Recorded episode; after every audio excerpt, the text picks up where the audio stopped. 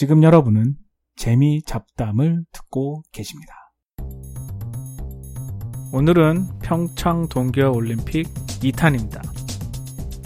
동계올림픽이 일반 경기랑 장애인 경기, 패럴림픽까지 다 끝났는데요. 그 메달 순위를 보다가 어 이게 틀리네 라고 생각이 든 게 있어서 한번 찾아봤어요. 어, 일반 경기, 보통 경기의 1위는 노르웨이가 있죠. 노르웨이가 금메달을 14개 땄어요. 독일도 14개 땄는데 총 메달 개수에서는 노르웨이가 39개, 독일이 31개. 그래서 노르웨이가 1등을 했어요. 그런 다음에 뭐 우연히 그 패럴림픽 그 순위를 봤는데 저는 솔직히 어, 당연히 노르웨이가 했겠지 라고 했는데 보니까 미국이 했더라고요. 미국이 금메달은 13개 아 그리고 총 메달은 36개로 1등을 했는데 어, 2등이랑 금메달, 금메달 차이가 개수가 많이 나요. 미국은 13개인데 어, 2등은 러시아 러시아는 러시아 이름으로 출전을 못했죠. 중립국가로 해가지고 출전했는데 금메달 8개 땄어요. 거의 거의 한 금메달이 한 두 배 정도 미국이랑 차이가 나더라고요. 아 그걸 보면서 어 미국의 장애인 그리고 장애인 운동 그거에 대해서 다시 한번 생각하게 됐어요. 제가 어, 그 전에도 한번 그 장애인 시설, 장애인에 대한 인식의 많은 차이점에 대해서 한번 얘기를 했던 것 같은데 오늘 또 생각나서 얘기를 할게요. 미국에 와서 많은 틀린 거에 대해서 충격이라면 충격이고 그런 임팩트를 받은 것 중에 하나가 장애인에 대한 인식의 차이와 장애인에 대한 시설이에요. 어, 특히 제가 건축 설계를 하고 있기 때문에 장애인에 대한 시설은 굉장히 어, 굉장히 어떻게 보면 충격적이었죠. 기본적인 개념은 그거예요. 장애인을 장애인 취급하지 않는 게 장애인에 대해서 최대로 잘해주는 거예요. 그게 결국 컨셉이더라고요. 건축 시설도 마찬가지예요. 장애인이 누구의 도움 없이 스스로 움직일 수 있게 해주는 게 장애인 건축이에요. 장애인이 누구의 도움 없이 건물 올라가고 화장실 쓰고 그렇게 할 수 있는 것. 장애인이 한 독립된 인격으로서, 독립된 인간으로서 생활할 수 있게 해주는 게 장애인법이고, 그거를 다들 지원해주고 있는 거죠. 그렇기 때문에 여기 장애인 올림픽의 결과도 어, 보통의 경기에서는 노르웨이가 1등을 했지만 장애인 경기에서는 미국 선수들이 1등을 했다고 생각을 해요. 그것도 2등이랑도 많이 차이가 나면서 이렇게 보면은 일반 경기의 1등인 노르웨이는 장애인 올림픽에서는 14위를 했어요. 금메달은 겨우 하나고요. 총 메달 개수는 8개예요. 그래서 어, 미국이 그럼 과거에도 많이 장애인 올림픽에서 1등을 했나 이렇게 찾아봤더니 사실 또 뭐 그렇지는 않더라고요. 과거에는 러시아도 1등을 했고 어, 그리고 뭐 독일도 1등을 했고 어, 노르웨이도 1등을 한 것 같은데 뭐 금년에는 어, 미국이 큰 차이로 1등을 한 것 같아요. 근데 그냥 제 생각인데 앞으로도 미국이 많이 강세를 보이지 않을까. 왜냐? 사실은 뭐 어, 유럽은 제가 잘 모르겠어요. 어, 거기서 살아본 적이 없기 때문에 거기에 장애인에 대한 인식은 어떻게 되는지 모르겠는데 미국은 정말 좋아요. 어, 제가 건축 얘기를 잠깐 했는데 건축에도 법으로 어, 장애인 시설 을꼭 하라고 정해져 있죠. 사실 한국에서도 한 번도 배워보지 않은 장애인 시설. 어, 뭐 상업 건물, 공공 건물에서는 반드시 어, 경사로 램프가 있어가지고 장애인들이 휠체어로 올라갈 수 있게 하고 상업 건물에서는 그 2층 이상 건물에서는 당연히 엘리베이터를 놔서 장애인들이 2층에 2층 이상에 올라갈 수 있도록 그렇게 하는 게 그리고 화장실도 휠체어를 탄 사람들이 들어갈 수 있게 화장실도 커야 돼요. 이게 경제적인 관점에서 보면 굉장히 나쁜 거예요. 엘리베이터, 작은 건물 지어도 엘리베이터를 설치해야죠. 돈 많이 들죠. 그 경사로 하려면은 공간 많이 들죠. 화장실도 설치하려면은 공간 많이 들죠. 그리고 공간은 즉 돈이죠. 이게 일반적인 생각으로 하면은 일반 보통 사람들의 생각으로 하면은 다 쓸데없는 건데 이게 장애인들을 위해서 꼭 해야 되는 거예요. 그리고 그 전에도 얘기했듯이 미국에서 버스를 타고 갈 때 장애인들이 몇 번 타는 걸 봤어요. 제가 타고 있는 버스에서. 버스 전체가 두두두두 하면서 이렇게 내려가고 차고가 그러면서 다시 이렇게 경사로가 이렇게 딱 펴지고 그러면 장애인이 휠체어를 타고 그 인도에서 이렇게 버스로 올라타죠. 그런 다음에 장애인이 그 자리를 잡고 휠체어를 이렇게 끈으로 묶고 그러니까 차가 움직일 때 안 움직이게. 그리고 그 과정을 다 하는 동안 버스는 서 있는 거예요 그 자리에. 그러면은 사실 정차 시간이 꽤 길어요.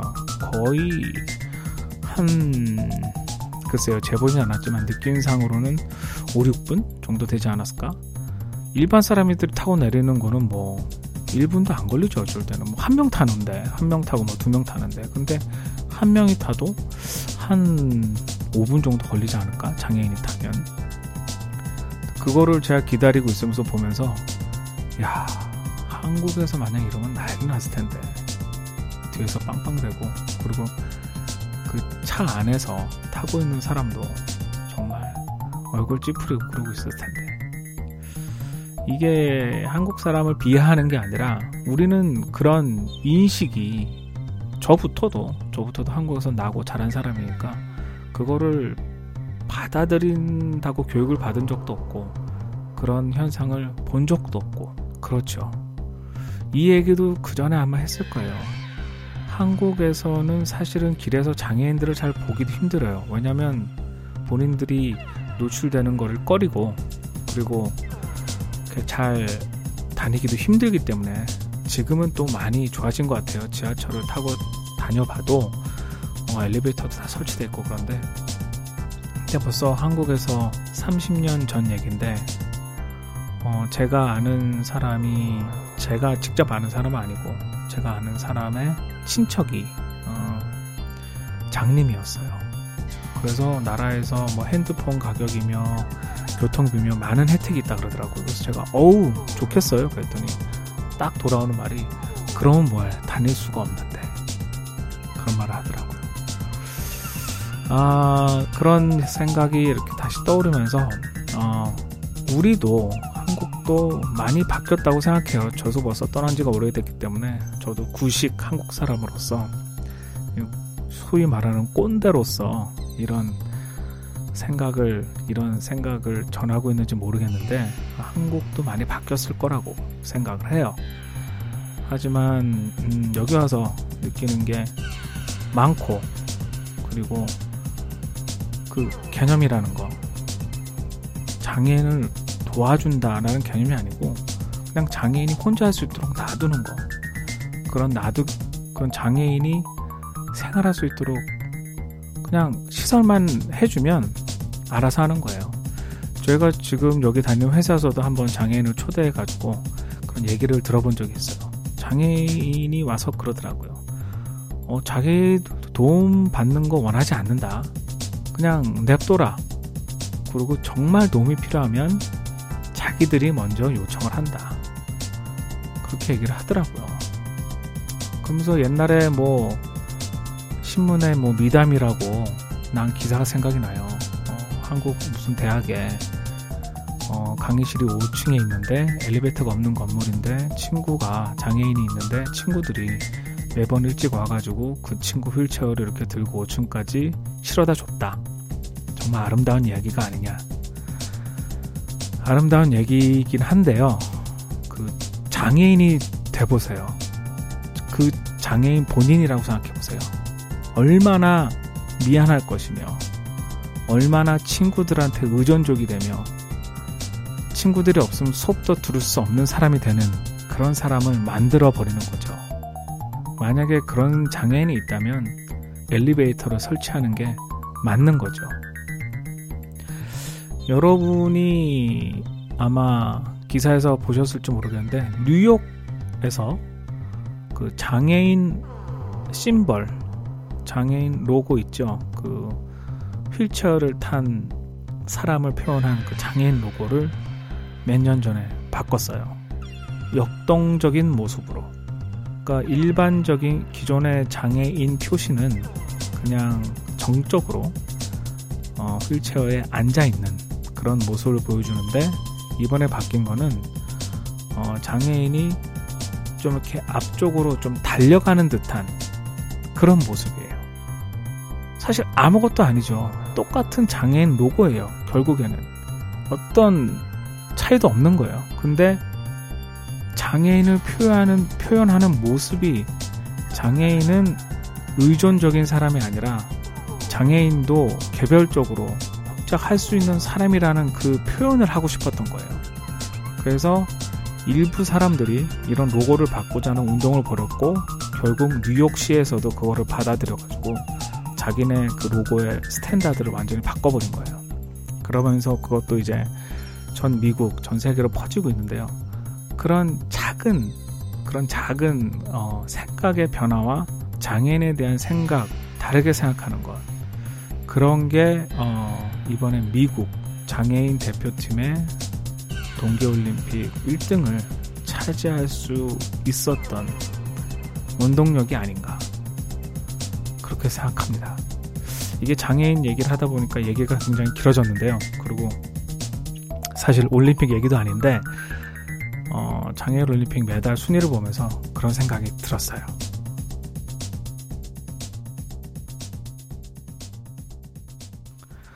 그리고 얘기를 좀 덧붙이자면 제가 얼마 전에 다리를 다쳐가지고 한 2주 동안 목발을 집었어요.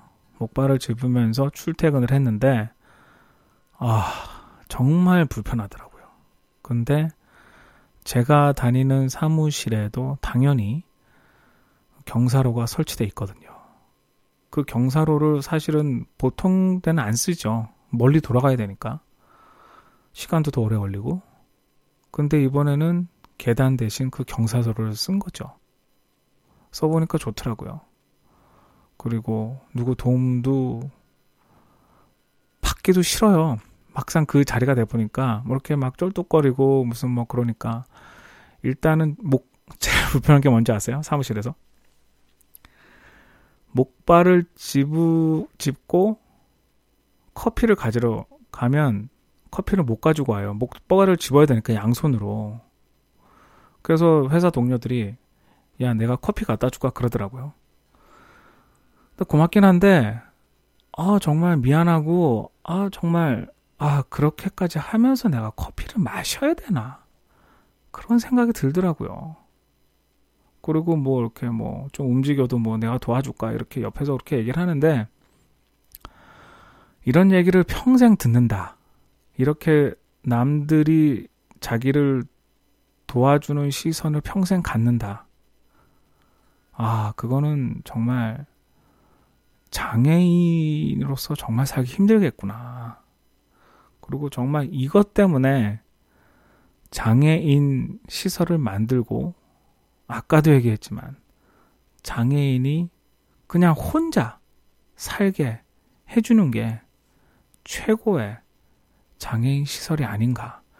그런 생각을 제가 다리를 다침으로써 한번 경험을 하게 됐어요. 장애인은 커피도 마시기 힘들더라고요.